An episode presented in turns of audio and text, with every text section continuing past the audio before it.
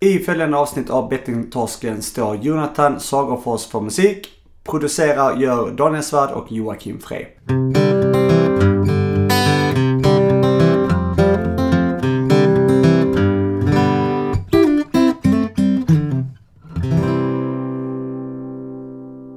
Hej och välkomna till avsnitt 51 av podcasten Bettingtorsken.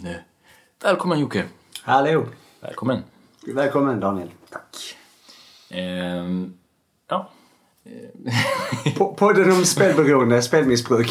ja, exakt. Yes, man får följa vår resa. Mm. Från spelberoende till spel, mot spelfriheten.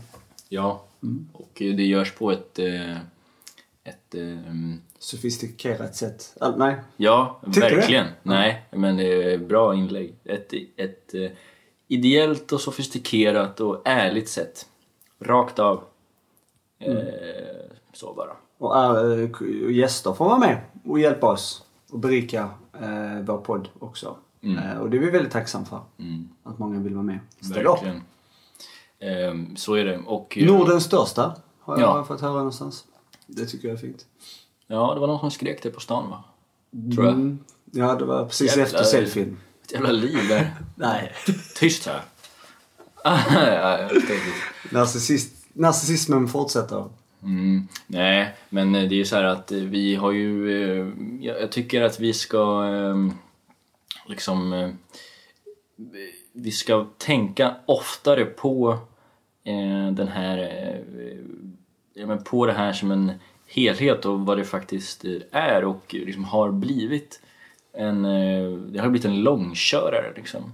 Det är lite som... Ehm, lite som Bingolotto när vi ändå är inne på spel. Det tar Alltså, liksom... nu, är du, nu är du väldigt stor i, i mun. Ja men eh, jag menar, det är liksom en... eh, Alltså, vi har hållit på i ett år det, så kollar man... eh, Bingo har funnits sedan 1900... eh, jag vet inte.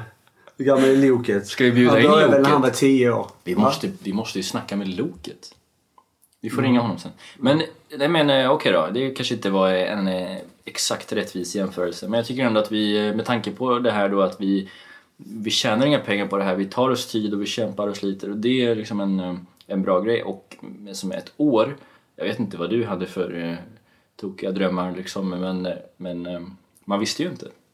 Alltså, Det tokigaste drömmarna vi hade var att vi skulle bli multimiljonärer på detta. För att vi var så fast i vårt spelberoende. Så vi Ja. startade här för att vi trodde ju att vi skulle bli rika på detta. Ja. Eh, och eh, ja, det hade man väl kanske kunnat om man velat. Men vi har valt att inte ta, hålla på med sponsorer och annat. Mm. Så vi kan prata om vad fan vi vill. Vi kan till och med svära. Ja. Det, det är bra. Ja. Men alltså det, är, och det kanske är vår viktigaste lärdom under resans gång att vi har lärt oss att det är meningslöst att jaga eh, rikedomen eh, om man nu snackar om pengar. Och utan att det är helt andra värden som spelar roll. Och en liten annan syn på det är att hur destruktivt och sorgligt spelberoende är. Att vi ens hade de tankarna från början. Eh, och det skäms man ju li- lite över men väldigt snabbt så uh, blev vi, tog vi tag i vårt problem istället. Mm. Annars hade ju inte det här funnits. Men, men det är som du säger, vi har ju, det är ju mycket engagemang i detta. Eh, och vi tar oss eh, tid.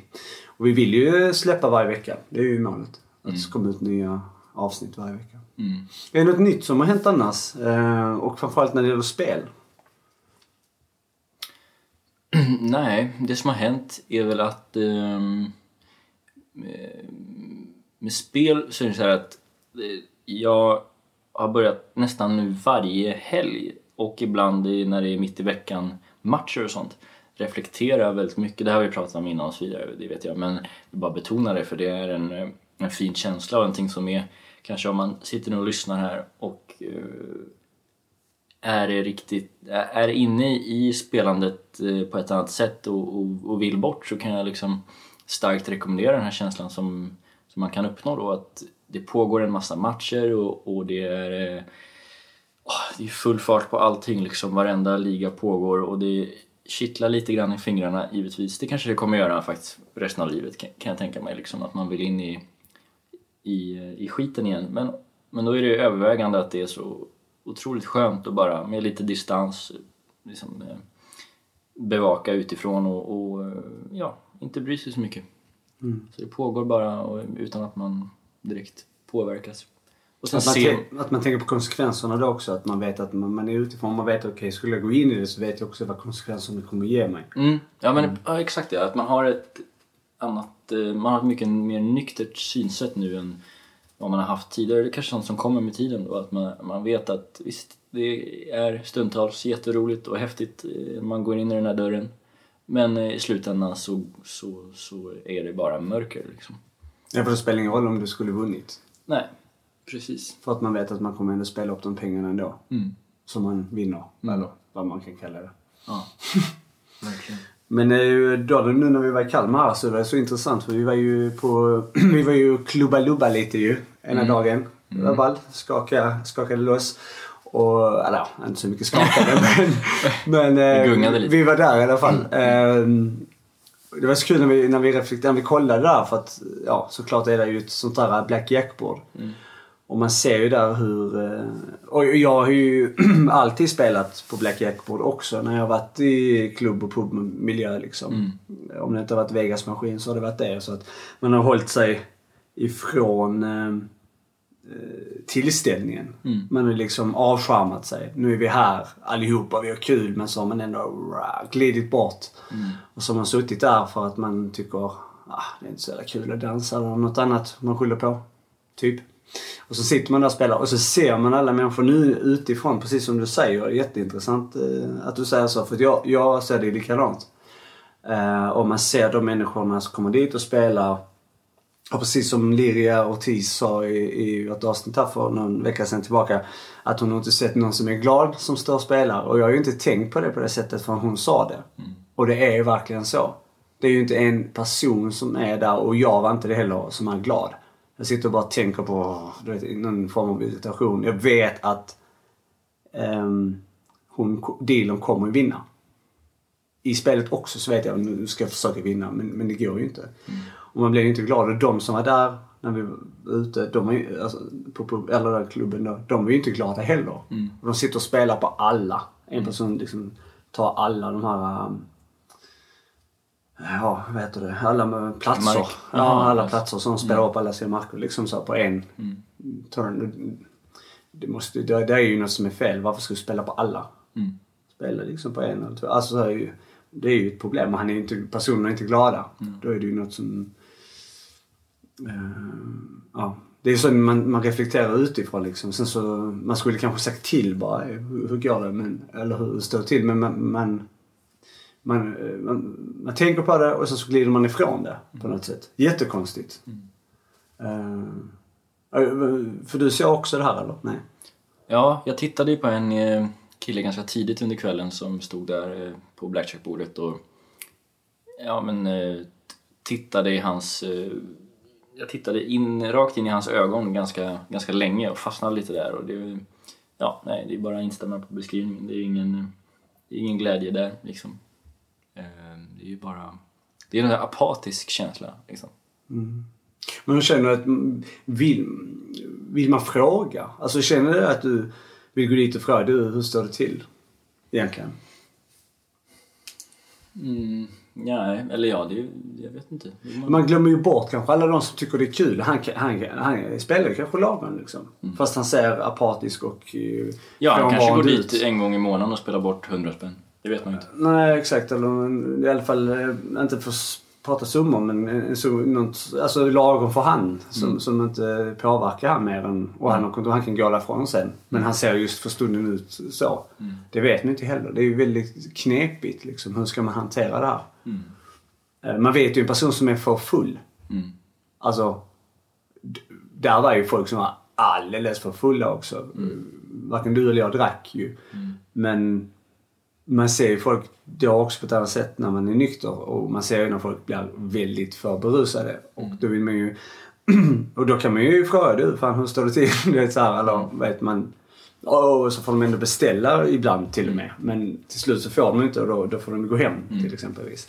Men just när det är spel så, så eh, är det svårare liksom att komma in och bara hur, hur står det till egentligen? Undrar om någon år som de som jobbar med blackjack, som, som är dealer. Hur har de åren? Alltså, jag tänker att de i sitt yrke får möta den här, eh, de här tomma döda blickarna he- hela tiden. Det är Mm. deras arbetsmiljö. borde de påverkas ganska mycket av. Istället för att möta en massa gladingar. Ja, men vissa är ju glada som står där. Det ser man ju. Vissa, vissa kanske kommer dit och "Åh", så skämtar de lite med dealerna eller någonting. Åh, kul. Alltså, så går de ju ganska snabbt. Och det är ju, där ser man ju en person som ändå lever. Eh, Så här. Och, men men det, är ju, det är ju en av tio, kanske, s- som är runt bordet. Och, och det händer ju ibland. Men jag tänker, hur ser spelansvaret ut för kanske då klubben?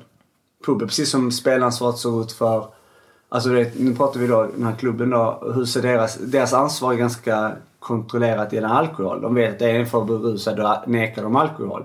Och de, eh, så de säljer inte det. Eh, Och de kanske säger till vakterna att han är för full. Han är för berusad. eh, Ni har koll på han och beter han sig dåligt så- fan kan han inte vara kvar. Men hur är ansvaret kring en som inte mår bra i spelet? Han kan ju stå där och spela bort eh, alla sina pengar på det bordet, på den kvällen.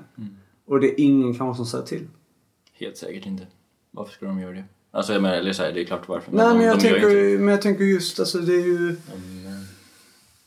Det, det är ju... Det är ju därför bordet står där, för att de ska dra in en jävla massa pengar. Ja, exakt. Men det är, liksom, är det dealerns ansvar eller är det vaktens ansvar eller är det eh, bartenderns ansvar eller är det klubbägarens ansvar? Vems, är det någons ansvar i det här? Det, är ju, det, det där kan vi gräva lite i för det är ju rimligt att tycka att de borde kanske eh, till en dealer till exempel, att man borde, man, och det kanske de gör, jag vet inte, genomgå i sin utbildning att man lär sig hålla koll, liksom, är det här en stabil, och bortsett som du sa från alkohol och allting, utan hur mår den här personen i sitt spelande? Och att man kan, eh, ja, man kan ju kanske inte tvinga iväg någon, men man kan ju säga, liksom, tänk på vad du sysslar med. Kanske borde prata med någon eh, stor, någon ägare av någon större kedja, restaurangkedja som har sån här. Fråga dem hur eh, de ser på det. Ja. Det skulle vara intressant. Jag borde ju verkligen. Nu gäspade jag lite grann. Det har varit en hård dag. Ja, du ser lite trött, sliten ut.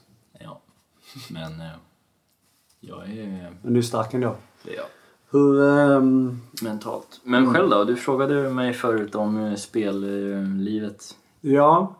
Eh, nej men det är... Det känns bra, det rullar på. Men inte för många tankar på. Det, det kommer ju ibland... Eh, när vi var nere i Kalmar, när vi kollade Malmö till exempel. Eh, s- stortorskade mot Kalmar. Otroligt nog. Hän- Händer en gång var tionde år. Mm. Och var nu. Nej men eh, då vet jag att det, det kommer upp så här, Svenska Spel erbjuder eh, ganska högt odds på Kalmarvinst innan. Eller, och då, då tänkte man lite så här. Eh, ja men det, det försvann ju väldigt snabbt igen. Men ehm, det blir, alltså det är just de konkreta. Annars så känner jag att jag håller mig ganska mycket ifrån spelmiljön. Eller så här, jag kollar inte så mycket på matcher generellt eller ja. eh, Jag håller mig lite, alltså jag håller mig ifrån. Jag, jag aktiverar mig med andra saker. Sen märker man också att desto längre tid man är ifrån de här självhjälpsgrupperna, bland annat spelberoendeföreningen, så, så märker man ju då att ehm, att man, eh, att man måste dit. Eh, för att man... eh, Ja men det, det är så här, eh, Det här lugnet behövs också. Alltså att det, det ger ett lugn i sin var- vardag också. För att det är lätt att man... eh, Man eh, kanske blir intensiv i vissa saker och det är bra att komma dit så man liksom bara okej, balanserar ut och man får en harmoni igen. Så, så, så går man vidare. Så det, det kan jag också märka. Och nu har det varit ett tag sedan, sedan sist. Eh, Så att jag ska komma ner så fort jag har möjlighet. Men annars är det bra. Annars rullar det faktiskt bra. Mm. Nej, man behöver gå dit, så är det. Det var också jättelänge sedan jag var där. Mm. Men det var ju en otrolig match där i Kalmar. Ja, vi var ju där i alla fall.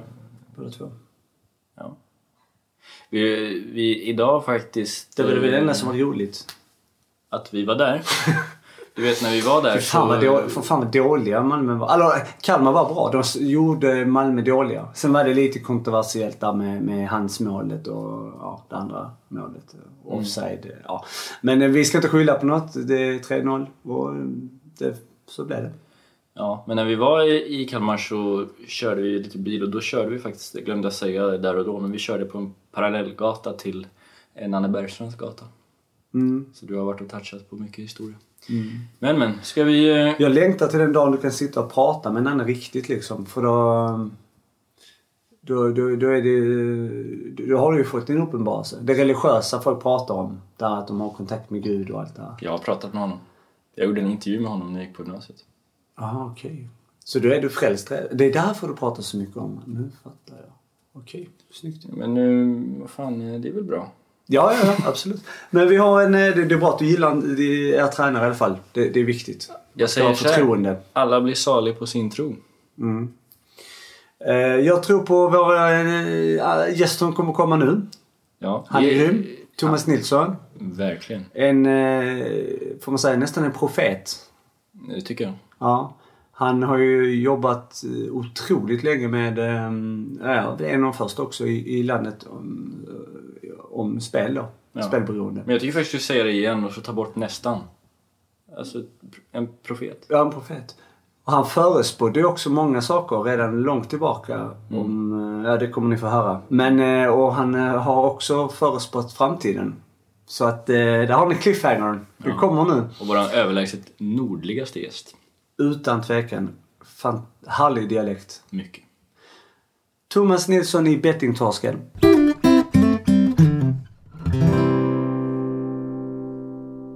Tjena! Tjena grabbar! Hej! Hej! Halloj! Hej Daniel! Tjenare! Eh, hej Thomas! Hur står det till? Ja, men alldeles utmärkt. Det är en väldigt trevlig och bra torsdag eftermiddag här uppe i Piteå. Med sol och klarblå himmel och våren på väg hos oss också. Ja. Så det tar sig som mordbrännaren. ja, det, det, så är det ju. Eh, du, jag tänkte höra, vem, eh, vem är du? Ja, då tänker jag direkt på Arja, Saijonmaa. Men eh, det var inte det henne vi skulle presentera. Nej, men, som eh, legitimerad psykolog. Jag tog min psykologexamen 1990. Jag höll på i drygt tio år för att bli färdig med min utbildning som jag började 1979 i Umeå. Och sen så tog jag min examen 1990 i Stockholm. Ja, och då kan man ju tro att jag gick två år i varje klass, men det gjorde jag ju in- inte. Utan det var så att under de här åren som var så avbröt jag mina studier rätt kontinuerligt med, för att kasta mig in i olika typer utav, eller kasta mig in i arbete helt enkelt. Eh, Så mitt första arbete där innan jag kom in på min utbildning och hade pluggat i två år, då började jag jobba på ett så kallat Hasselkollektiv. Mm. Och ett Hasselkollektiv det var en, en grupp utav kollektiv spridda i Mellansverige i huvudsak som arbetade med tvångsomhändertagna ungdomar som hade problem med alkohol och narkotika. Och det som var typiskt för Hasselkollektiven det var att eh, det var medlevarskap, det vill säga att vi som arbetade med de ungdomarna bodde också tillsammans med dem. Så jag jobbade i sex veckor, bodde på kollektivet tillsammans med de här ungdomarna och så var jag ledig två veckor och så rullade schemat på så. Eh, Och det var mitt första påhugg sådär under utbildningen. Mm. Innan jag började plugga psykologi så hade jag jobbat på mentalsjukhus. Så jag hade, jag hade jobbat på, på psykkliniker och på ett stort mentalsjukhus här i Piteå som heter Furunäsets Furunäsets sjukhus. Så jag var lite bekant liksom med det här med vård och, och så. Och det var ju under min vistelse, när jag började jobba på Furunäsets sjukhus 1975 som jag på något sätt bestämde mig för att nej, den idén att bli arkitekt, den skippar jag. Det är nog mer det här att jobba med människor som är intressant och spännande. Så därav kom mitt intresse för psykologi och sen hamnade jag då i psykolog, psykologbranschen. Mm. Men det där med att jobba på, på kollektiv och med medlevarskap och det sätt som det arbetades på där mm, passar inte riktigt mig. Medlevarskapet hade jag inga problem med men däremot så var det ju en miljö som på många sätt var lite, hur ska jag uttrycka det, den var repressiv. Och det är inte riktigt mitt sätt att tänka och mitt sätt att jobba. Så att jag beslöt mig för att, att sluta. Och eh, så var jag med och startade en öppenvårdsverksamhet i Umeå 1982 som hette Arken. Och då kan man ju tro att arken har någonting att göra med Bibeln och religion och egentligen det enda det har med det att göra var namnet arken. För arken betydde arbete, revansch, kunskap, egenvärde och nytt liv. Och det blev arken. Mm. Och där arbetade jag med ungdomar i åldern 18 till 25-26 som på frivillig väg var med i det här öppenvårdsprogrammet. Och deras bekymmer var i huvudsak narkotika och alkohol. Mm. Och de där åren som jag jobbade med den här öppenvårdsverksamheten mellan 82 och 85, 86 någon gång. Det är en sån där period i livet som jag brukar säga att jag vill inte ha det ogjort men jag tänker inte göra om det. För att jag, jag, upplever att jag har jobbat mycket och jobbat långa veckor men det är ingenting jämfört med de år jag jobbade på Arken. Det var ett fantastiskt universitet i att förstå och begripa sig på eh, missbrukets dynamik, motivation för att sluta med, med droger, eh, Eh, motivationsprocessen att på något sätt vidmakthålla, eh, vidmakthålla beteenden komplexiteten med anhöriga, vänner, intressen. Ta en promenad förbi Systembolaget. De här ungdomarna bodde i Umeå. Och de, de jobbade ju. Vi, vi ordnade arbete åt dem och vi var tillsammans med dem. Men de var ju i princip i sin missbruksmiljö. Och det där var ju en, en, en otrolig resa att göra. Mm. Och sen så bildade jag familj, fick barn tillsammans med min hustru som jag fortfarande är tillsammans med. Och var hemma, skötte barn, blev flyttad till Stockholm. Och i Stockholm började jag att arbeta i Upplands Väsby på deras missbruksenhet. Och där hamnade jag i ett jobb där jag å ena sidan gjorde utredningar och placerade ungdomar och vuxna på behandlingshem både frivilligt och med hjälp av den tvångslagstiftning som socialtjänsten har till sitt förfogande. Men jag jobbade också med familjehemsverksamheter, jag jobbade med kontaktpersoner, jag jobbade med skolor, skolorna runt omkring i Upplands Väsby. Jag hade ett ganska omväxlande och varierat arbete där och trivdes jättebra med det. Mm. Men parallellt med att jag då jobbade där så fortsatte jag att plugga psykologi så jag började läsa psykologi på universitetet i Stockholm för att bli färdig med min utbildning. Och den blev jag klar med 1990. Okej. Okay. Men du, jag tänkte förutom all alltså jobb och så här som, som du ehm, eh, som du säkert har som ett oj, stort intresse så undrar jag vad har du eh, förutom det? Eh, en hobby eller andra intressen kanske? Jag är en person som alltid har tyckt om att läsa mycket. Jag gillar att se på film. Jag gillar konst, musik, men också idrott. Och idrott är ju, är ju också en röd tråd i mitt liv som har följt mig. Så att jag, har, jag har tävlat i att åka längdskidåkning, jag, jag har spelat fotboll, stått målvakt i, i fotbollslag, spelat handboll lite grann och ishockeymålvakt har jag varit ett tag. Och, så idrott är jag intresserad utav. Har alltid idrottat, har alltid motionerat i någon form, sprungit, cyklat, åkt skidor. Eh, jag gjorde lumpen på idrottsplutonen i Boden mellan 1976 och 77. Så ja, men idrott, idrott kan man säga, det, det, det har följt mig. Så. Och, för, och fortfarande så är det så att idrotten är en, en rätt stor del av min fritid. Jag är, till exempelvis är jag ordförande i en elitförening för längdskidåkning, Piteå Elit, där jag sitter som styrelseordförande. Och sen så har jag hamnat i ett sidospår att jag har någon sorts... Jag har fått någon sorts titulatur där jag kallas för mental tränare, mental coach. Så jag, jag coachar ett antal elitskidåkare och, och lite andra idrottsmän som, som, och kvinnor som är på, ja, som är på väg att bli jätteduktiga eller redan är det. Okay. Så idrott, om du pratar om ett intresse, ja idrott, det finns det. Right. Yes, eh, Thomas, jag, jag kastar mig eh, rakt in i hetluften här. Jag läste en, eh, en artikel med dig från en av kvällstidningarna som är daterad 2003, så det är ett par år sedan. Men, så länge sedan? Ja visst, du, du har varit igång eh, ett tag onekligen. Men där stod det i alla fall att eh, 2003 så, så eh, fanns det ungefär 120 personer i Sverige som fick behandling för sitt spelberoende, spelmissbruk. Mm. Eh, och eh, det har ju eh, onekligen hänt en del sen dess då. Så jag tänkte om du hade lust att berätta lite om den, den resan som har varit eh, i, i den här branschen sen dess. Det är en fantastisk utveckling vi har haft. Även om fler kanske blir spelberoende så är det också större möjligheter till hjälp och sådär. Jag tänker att min resa med frågan om spel om pengar och spelberoende, den började 1987. Mm. När jag jobbade på socialförvaltningen i Upplands Väsby. Och där jag då mötte missbrukare av, av i huvudsak, eller alltid utan som hade problem med narkotika och alkohol.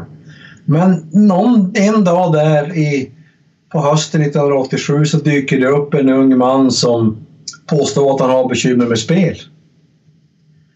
Och det var ju så på socialförvaltningen på Väsby att jag hade någon sorts tjänst där, där allt det där som inte riktigt passade in i socialförvaltningens hägn, alltså som hamnar mitt emellan något saker och ting, det hamnar hos mig. Så så fort någon pratar om missbruk så hamnar det hos mig. Och framförallt om det inte stämde in med något annat. Och det här var ett sånt ärende. Så att den här mannen kommer knallandes upp på åttonde våningen i Upplands Väsby och och knackar på min dörr och säger hej, jag har problem med spel om pengar och så viftar han med, med en elräkning och en hyresavi. Och har man då jobbat inom socialtjänsten ett tag så, ja, det är inte det första man pratar om är hyresavi och, och elräkning. Mm. Men han började prata om sitt spelande och hur han spelar på illegala spelklubbar och på trav och, och jag tänkte, men vad hela fridens namn pratar du om människa? Jag kände inte igen någonting egentligen av det han beskrev. Men, men när, han, när han gick, och i princip, han gick ju tidigt därför att i princip så bad jag honom gå. Rent krasst, jag trodde inte på honom. Men, men när han gick så tittade jag på mina anteckningar. Och så såg jag tre ord som jag är väldigt väl bekant med som jag bara så där per automatik skrev ner. Det ena var toleransökning. Det andra var konflikter och det tredje var eh, abstinenssymptom. Mm. Och så ett stort frågetecken efter. Eh, så jag blev lite nyfiken sådär, men ja, det försvann ur minnet och så gick jag vidare. Men livet är ju fyllt av tillfällen när man gör val av något slag. Och det, helt plötsligt så när jag är på väg över med en Finlandsbåt med lite kollegor så kommer han också ombord på båten. Han går ombord före mig. Och han går direkt till spelautomaterna. Och så fort de slår på strömmen på båten så börjar han förmodligen spela. Och när jag passerar runt där, när jag går fram och tillbaka på båten mellan olika aktiviteter, så står de i spelautomaterna. Och jag ser honom i ögonvrån. Och på kvällen när de öppnar roulettebordet där vid dansbanan någonstans där så... Då är han där och spelar. Och då tittar jag en stund på honom och konstaterar ju att i min enfald och i min okunskap så tänkte jag att du spelar ju inte som alla andra. Han hade en papper och penna och han skrev ner konstiga saker och jag tänkte men vad gör du? Så när vi gick i land igen i Stockholm dagen efteråt så gick jag ikapp honom och sa du nu, nu ska vi ses du och jag. Och på baksidan av ett visitkort hade jag skrivit en dag och en tid. Och när det mötet var avklarat så gick jag i princip direkt till universitetsbiblioteket och frågade om det fanns någonting som hette spel om pengar, problem gambling och så vidare. Och fick några, några papers i min näve som jag liksom försökte förstå och läsa. Och så kommer han. Och då är jag mer alert förstås andra gången han dyker upp. Men han berättar fortfarande saker som jag inte har den blekaste aning om. Och jag satt och tänkte, men om, om det här nu finns, om det nu finns ett beroende av ett beteende, hur tusan hjälper jag honom?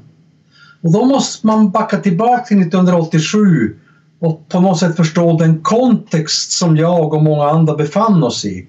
Alltså de beroenden som fanns det var alkohol, det var narkotika, det var läkemedel och det var nikotin. Att ha ett, att var, ha ett beroende av någonting som var ett beteende, det var ingenting som var comme il faut. Idag när man läser tidningar så läser man ju om man kan vara beroende av dataspel och TV och motion och sex och gud vet vad. Beteenden. Men då var inte det någonting som var allmänt accepterat. Det pratades förstås om det. Men, men bete, ett beteende som överdrivet spelande var klassificerat som, en, som tvång, som OCD. Mm. Utifrån hans berättelse så tänkte jag att det här, jo, det, på ytan så är det, ser det ut som att det är väldigt tvångsmässigt. Och med min kunskap om beroende som jag då hade så tänkte jag att jo, men det skiljer sig inte åt från ett beroende. Ett beroende är ju också tvångsmässigt. Är det någonting annat, några andra lager i det här? Där började min resa med spelberoende. Och när jag träffade hans familj första gången efter, vi hade träffats två gånger tror jag, så tog han med sig sin, sin familj, sin mamma och pappa och sina två syskon och sin flickvän. Då förstod jag att det där var blodigt allvar. När de började att berätta vad deras upplevelser och deras negativa konsekvenser av att ha en son och en bror och en pojkvän som spelade bort allt de ägde och hade, ljög, förskingrade, förfalskade namnteckningar, sålde kamerautrustningar, båtar, cyklar. Så fattade jag ju att, nej men oj, det här är på blodigt allvar. Där började det. Och förstås började jag fundera över hur hjälper jag honom? Hur, hur går vi vidare i det här då? Och jag hade inga svar, men det började där. Och i den där vevan när allt det där drog igång så, så eh, sedan länge så kände jag Sten Rönnberg. Mm, mm. Eh, när jag började med psykologutbildning så, så fick jag ju massa kurslitteratur som jag tyckte var ganska tråkig. Och jag tittade på referenslistan och hittade en grön liten bok som heter Beteendeterapi. Och den fastnade jag för. Och den var skriven av Sten Rönnberg. Och det var en liten bok på mm, kanske 100 sidor varav 40 sidor var referenslitteratur. Så jag skrev ett brev till Sten. Och, och berättade vem jag var och, och hade en fråga som var om jag nu ska börja förkovra mig vad beteendeterapi är var ska jag börja? Så referenslistan är lång. Ge mig en topp 5-lista. Jag fick svar direkt eh, av honom och där startade min vänskap med Sten som sen har hållit i sig och håller i sig. Sten hade jobbat en del med spel om pengar, med spelberoende. Han, han var införstådd i problematiken så jag började prata med honom och han drog in mig i Spelberoendes riksförbund som det heter idag. Så jag började vara på, på, på skärgårdsgruppsmöten, träffa andra spelare. Där träffade jag Jakob Jonsson som jag fortfarande har kontakt med. Eh, och började att på något sätt fundera över det här med, med spel om pengar.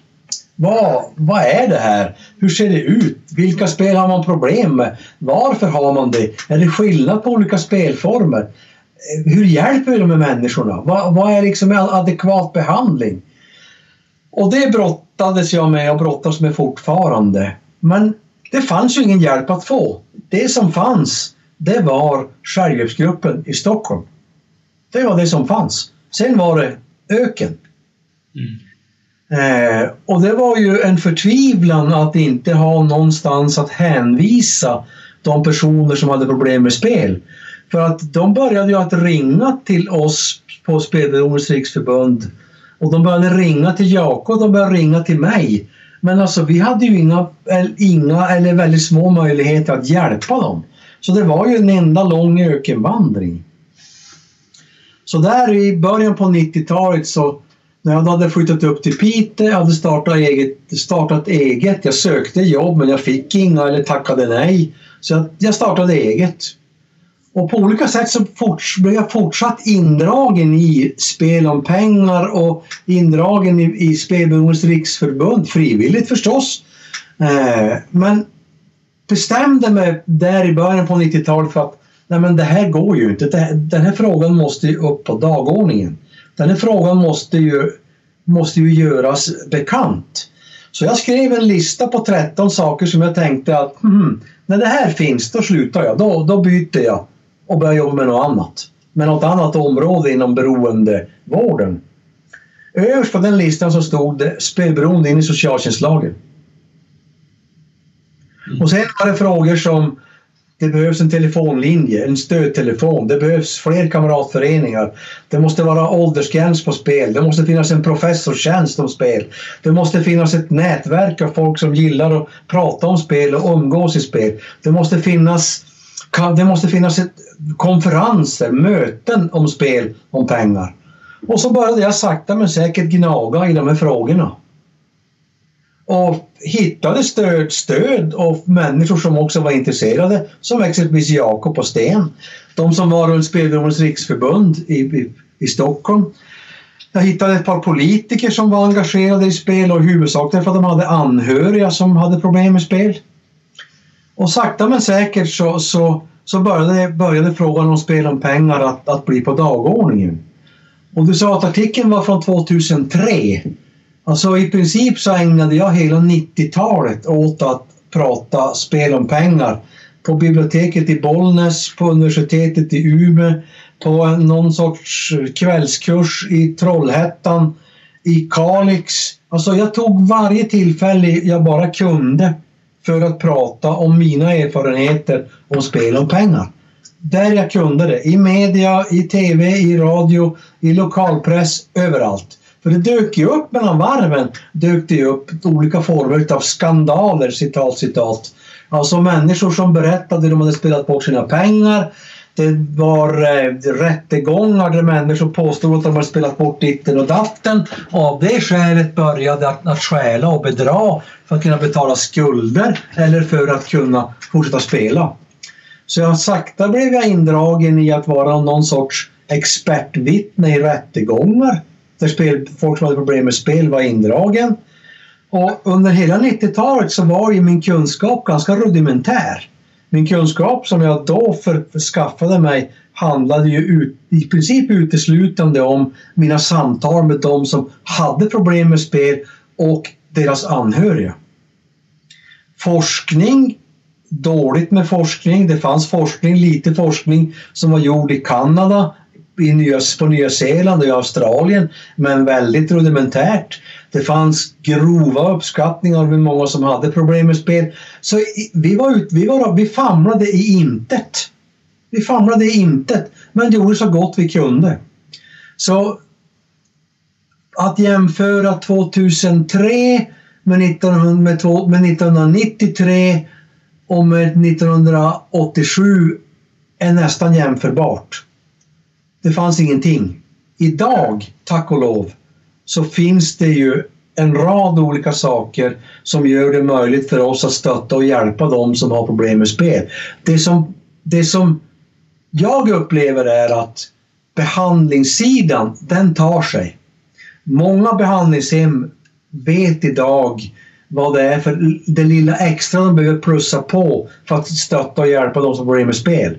Det vi saknar är preventionsarbete. Det vi saknar är någon form av idé om hur vi ska begränsa spelandet. Vi saknar fortfarande lite kunskap om vilka faktorer som driver ett spelberoende. Har reklamen något med det att göra? Är det spelformerna? Eller är det om spelet sker live eller, eller i, i dator? Vi vet mycket men det är fortfarande lite skuggzoner här och där.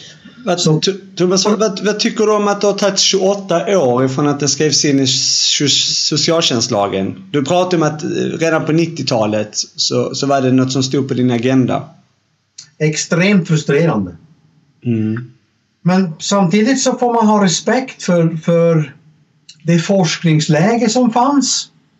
Man får ha respekt för att, att eh, Spelberoende var klassat som en, ett, ett tvångssyndrom till att börja med. Det tog lång tid innan spelberoende blev klassificerat som ett beroende och därmed också per definition som en sjukdom. Mm. Det tog lång tid. Och, och jag vet ju precis som de, många andra vet att innan man får någon sorts gehör utav politiker eller utav lagstiftare och sådana som SKL så, så, så måste du ha det i ryggen. Du måste ha i ryggen att det här är, en sjukdom och du måste ha i ryggen att det här är ett folkhälsoproblem. Mm. Då, först då börjar liksom det politiska hjulet att snurra. Mm. Du, jag tänkte höra med din breda och långa erfarenhet i frågan om just spelberoende. Eh, så tänkte jag höra egentligen med dig, för du är ju utbildad psykolog och ehm, eh, så jag vill höra, vad är den bästa behandlingsformen?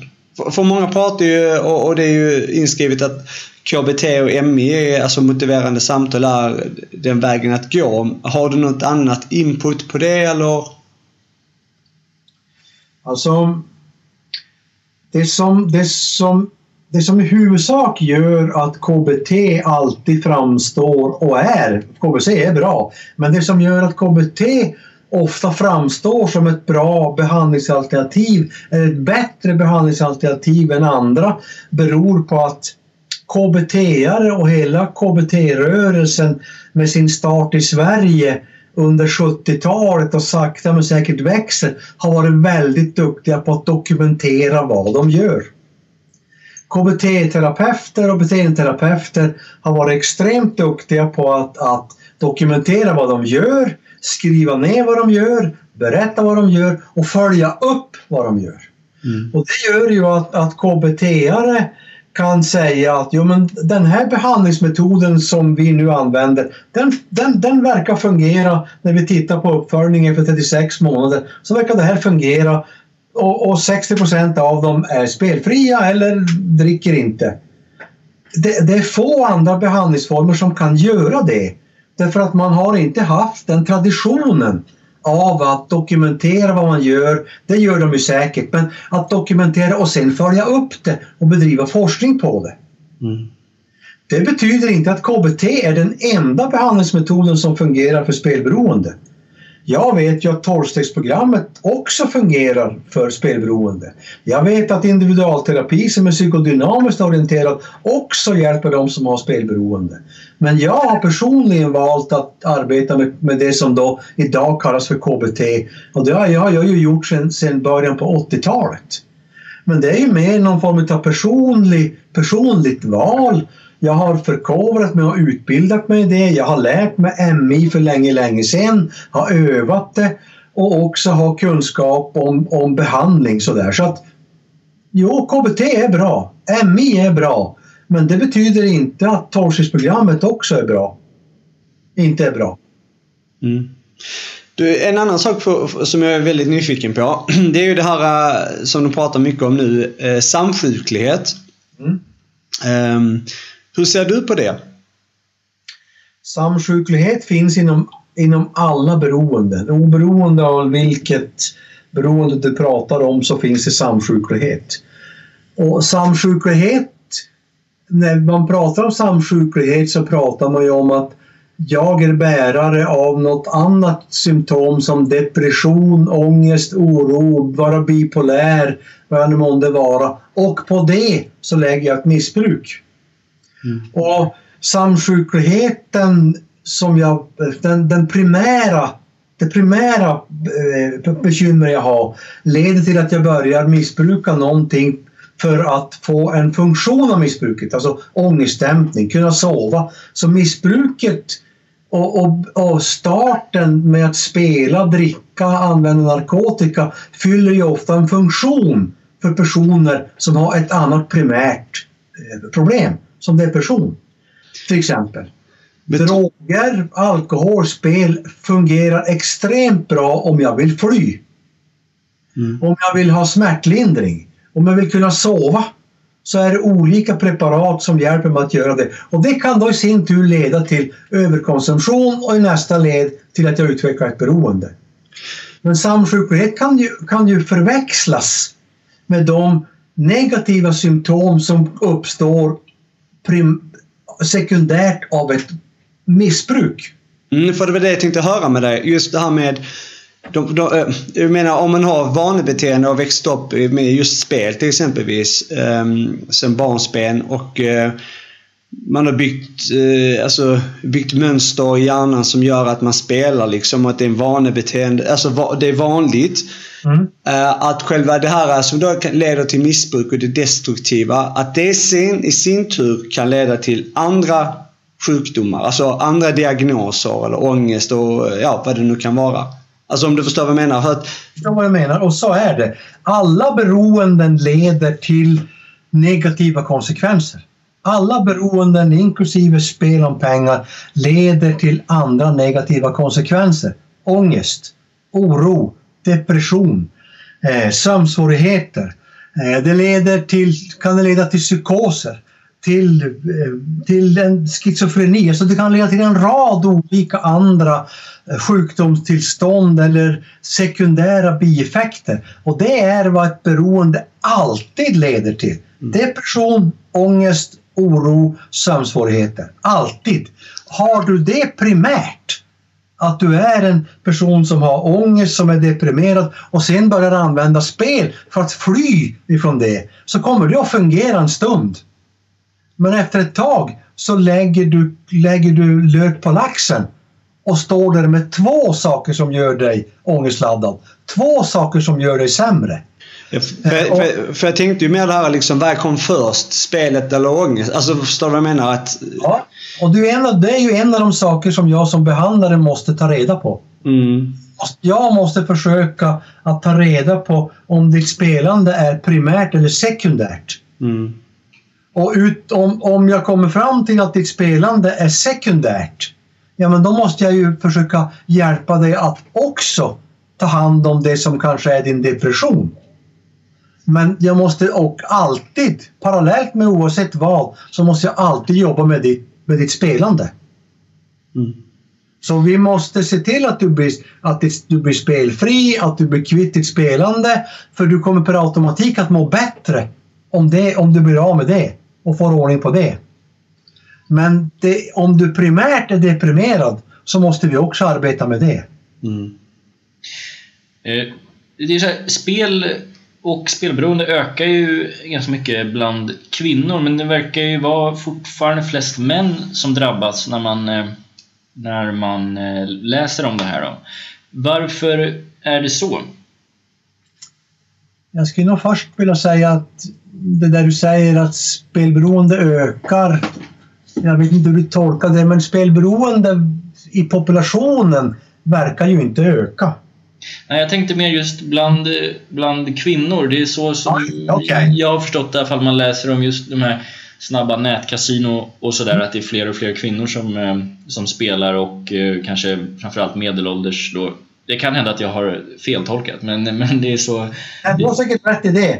Att, att det är fler kvinnor som faktiskt spelar. Och det kan ju bero på en rad olika orsaker att kvinnor spelar mer idag än tidigare. För det är ju inte så att kvinnor inte tidigare också har varit intresserade av spel. Mm. Det verkar som att det har varit en del faktorer som har gjort att kvinnor inte har velat spela, kunnat spela eller vågat spela. Men när spel finns på nätet så är det ju relativt enkelt. Mm. Alltså, det här är ju en en knepig fråga med skillnaden mellan mäns och kvinnors missbruk. Alltså varför, varför är det så att i statistiken är det alltid fler män än kvinnor som har problem med missbruk? Ehm, jag tror att det har att göra med kultur, med samhällsnormer, eh, med uppfostran, med förväntningar som finns på hur det är att vara kvinna kontra att vara man. Um, jag tror att, att, att kvinnor är lika sårbar som vi män är för att utveckla beroenden. Men kvinnor har en del andra skyddsfaktorer eller barriärer som, som hjälper dem, hindrar dem från att, att, att utveckla problem. Och det har nog förändrats över tid. Kvinnor har ju varit skuld och skambelagda vad det har gällt drickande och spelande. Alltså kvinnor som dricker, kvinnor som spelar och har problem med det är ju som liksom klassas lite grann som andra klassens medborgare.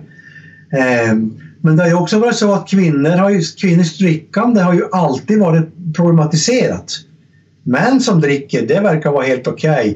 Kvinnor som dricker, de är dåliga kvinnor. De har inte hand om sina barn, bla bla bla. Så det är en rad olika sådana saker som har hindrat kvinnor från att dricka. Men rent, rent krasst så är det nog lika lätt, lite, är lika svårt för en man som en kvinna att bli utveckla ett beroende.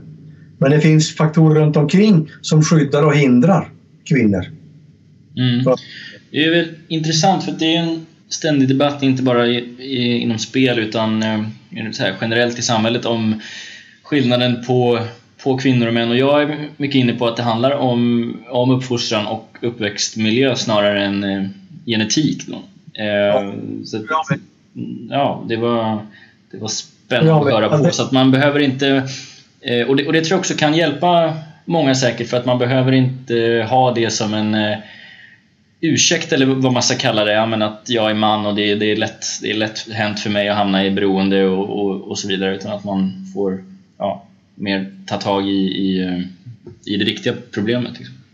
Jag tänker om vi backar tillbaka så, så lite grann och tittar på vad det är för spelformer som genom århundraden har varit populära så är det ju kasinospel, det är sportspel, vadslagning av allehanda slag, på hästar till exempel, fotboll, Mm.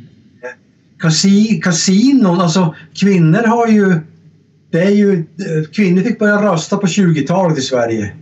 Eh, många kvinnor fick egen ekonomi någon gång på 60-talet när, när kvinnor började arbeta.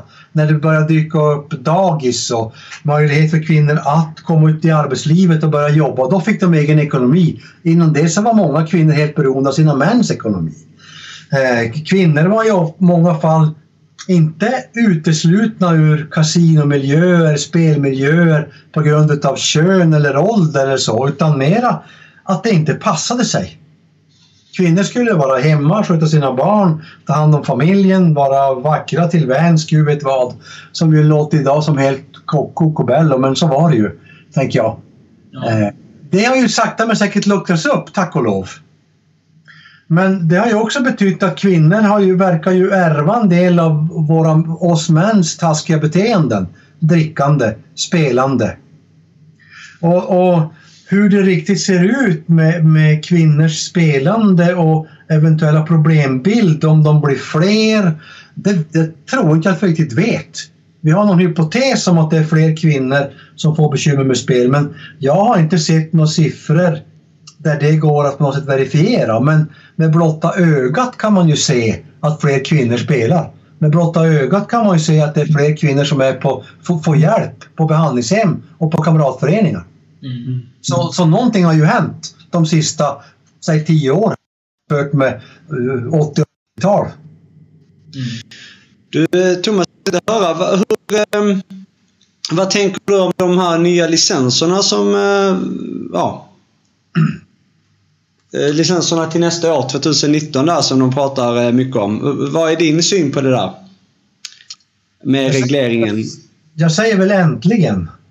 I den meningen att äntligen så verkar vi få ett, en spellagstiftning som på något sätt eller en spel, eh, inte på något, utan en spellagstiftning som är anpassad efter den värld vi lever i. Alltså, jag skrev en bok 2002 va? där jag myntade ett begrepp som, ett begrepp som heter digit. D-I-G-I-T. Digitalt. Jag var helt övertygad om att spel skulle bli digitalt. Alltså gå från live till dator, telefon och så vidare. I takt med att digitaliseringen sker så kommer spelandet att bli mer interaktivt. I den meningen att spelare får en upplevelse av att de kan vara med och påverka mycket mer än vad man kan när man står på travbanan eller står framför fotbollsplan. Eh, interaktiviteten upplevs som att det blir snabbare. Jag kan göra fler val, jag kan växla mellan olika spelformer. Eh, jag konstaterade att spelandet kommer att bli globalt. I och med att nätet för spel förflyttas in i digitala miljöer så kommer spelandet att bli globalt. Och då kommer all spelarstiftning som finns runt om i världen kommer att bli gammaldags. Fort som blixten. Och det här måste politiker ta hänsyn till och börja fundera över hur ska en, en modern och praktisk och smart spellagstiftning se ut som tar hänsyn till det? Det sista, andra i innovation. Jag var helt övertygad om efter att ha träffat ett antal människor på konferenser och möten att den spelbransch vi känner sedan tidigt där staten driver spel, där staten utvecklar spel, där staten bromsar och gasar och kontrollerar. Det är ett minne blott när spelet digitaliseras. Då kommer det att dyka upp entreprenörer och innovatörer som kommer att göra om spelmarknaden fullständigt och vi kommer inte att känna igen den. Och deras primära mål är att tjäna pengar. För spel om pengar omsätter väldigt mycket pengar. Och jag, jag förstod, tänkte i min enfald att jaha, det kommer att dyka upp människor som vi inte har en aning om vilka de är. Som inte kommer att ha någon erfarenhet av spelbranschen, någon erfarenhet av negativa konsekvenser av spel eller andra beroenden. De ser bara en möjlighet att tjäna pengar. Och T i Digit är tillgängligt. Tillgängligheten har alltid en stor betydelse i utvecklandet utav, utav folksjukdomar. Gör du någonting tillgängligt och utbudet stort och dessutom har ett pris som är attraktivt så händer det saker. Då, då, då sker saker. Dels så är det fler som kommer att testa de, det du erbjuder. Och ju fler som prövar, ju fler kommer att fortsätta med det. Och ju fler som fortsätter med det så kommer fler att få problem med det. Punkt. Mm. Det, det försökte jag beskriva i, i den här boken. Äntligen så finns det då en spellagstiftning som jag nu hoppas går igenom i riksdagen här i maj. Som på något sätt tar hänsyn till de här olika sakerna och pratar om, om att spel har de olika funktionerna. Så den omsorgsplikt som finns inbyggd i det här tar ju faktiskt hänsyn till det här. Licenserna tar hänsyn till det här. Den, de, den, de eventuella påbud och straff som drabbar de som inte sköter sig, som har en licens, bygger på många av de här tankarna som jag och många andra har. Så att jag välkomnar en ny spellagstiftning. Sen hade man kanske kunnat göra ett annat val. Som exempelvis i Finland. I Finland så, så gör staten, slår ihop tre spelbolag och gör dem till ett. Ett stort statligt spelbolag som erbjuder lotter och vadslagning och hästkapplöpning och kasinon och hela konkarongen. De lagstiftar om det, skriver in det i grundlagen. Det här är det enda spel som får, eh, spelbolag som får finnas. Det ägs av staten och vi lägger, vi lägger ungefär och vad är det, de lägger ungefär en miljon euro på olika saker som har med spelansvar att göra. Och EU är tyst. Sverige valde en licensmodell. Norge har valt något helt annat. Nu är inte Norge med i EU, men Norge jobbar ju också stenhårt för att vidmakthålla monopolet. I Sverige så, så, så ger vi upp stora delar av monopolet och säger att licenser är vägen fram att gå. För mig så har det egentligen ingen betydelse om det är licenser eller om det är en modell som Finland har. Det, det är alltid reglering som styr utformning. Och så länge staten orkar att, att, att reglera spelandet, förändra spel, spelpolitiken och de reglementer som finns, finns i det för att bromsa så gott det går de negativa konsekvenserna så kvittar det ur mitt perspektiv vilken vilken typ utav, utav eh, vilken typ av modell man väljer. Det är staten som är viktig. Det, det är kompositören som är viktig, inte pianisten. Du, jag tänkte bara, för du förespråkade, så alltså redan på 90-talet så prat, var du ute och pratade om att det här är ju en, en sjukdom och den skrev vi sedan in eh, många år efter i socialtjänstlagen. Du eh, skrev ju den här boken och pratade om att det kommer gå över digitalt. Eh, allting har ju stämt hela vägen med dina före, alltså hur du har förutspått saker och ting. Framöver, är det någonting som inte vi vet någonting om idag som du tror kommer hända framöver? Mm. Jag är rätt övertygad om att gambling och gaming kommer att gå ihop. Och det har det delvis redan gjort. Alltså gambling, spel om pengar, gaming, det är spelandet som görs på World of Warcraft och Candy Crush och annat de, de, de två spelformerna kommer att mötas. Och det tar ju inte spelarstiftningen som vi nu får i drift i Sverige 2019 tar inte hänsyn till det.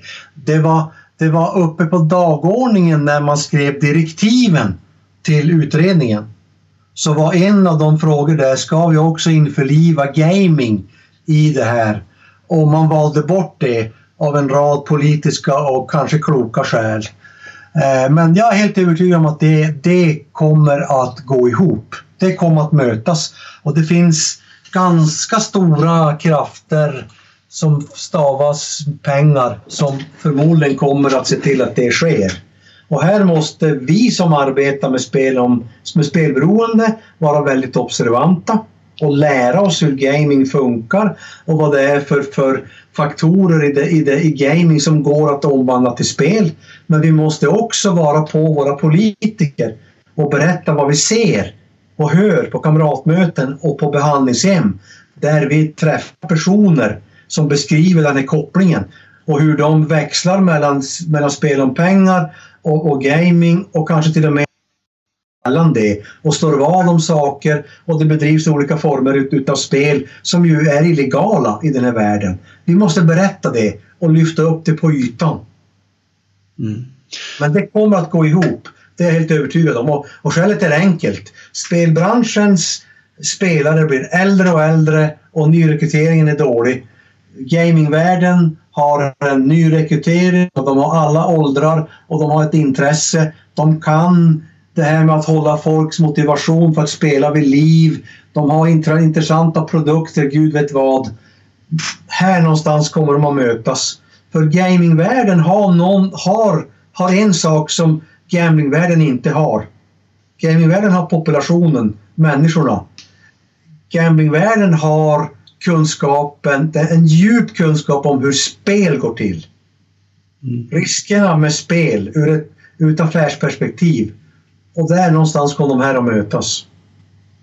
Så de som jobbar med spelberoende helt enkelt, eller jag då som håller på att utbilda mig till att jobba med behandling längre fram, ska ju då eh, koncentrera mig på att lära mig mer om gaming helt enkelt. Ja.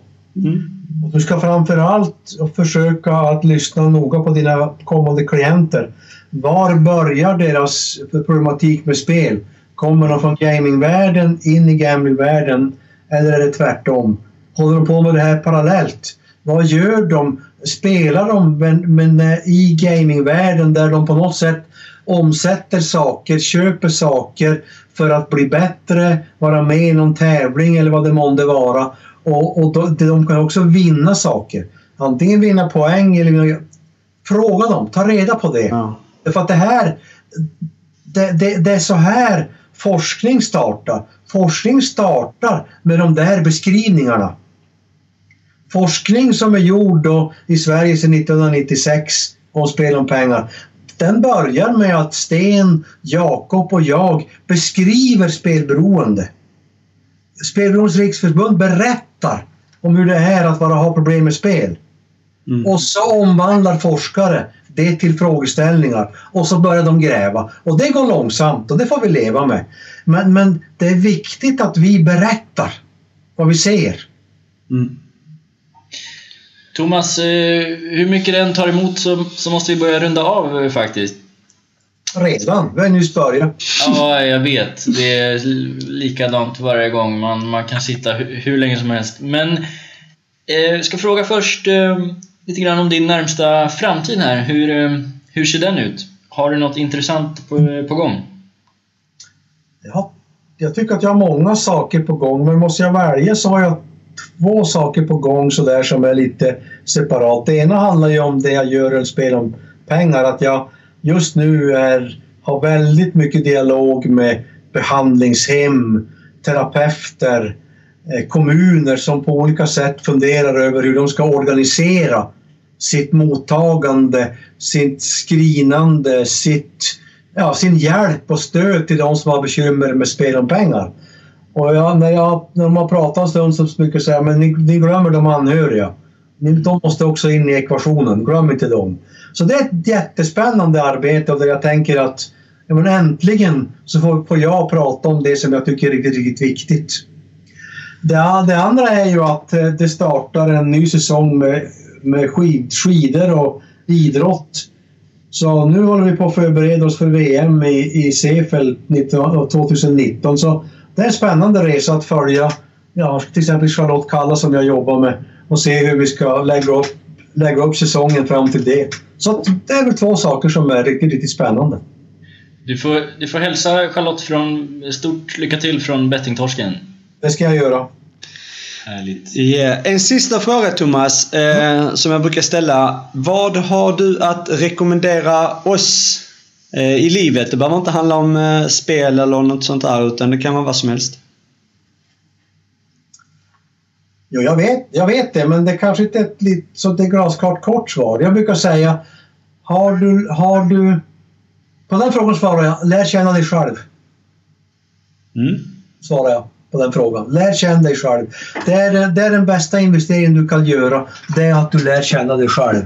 Och, och ett, ett, ur mitt perspektiv och hur jag försöker att jobba med det är att man lär känna sig själv och har en chans att göra det om man öppnar dörren till konst, litteratur, musik, teater, film så har jag en chans att få bekanta mig med andra människors upplevelser utav vad ett liv kan vara på gott och på ont.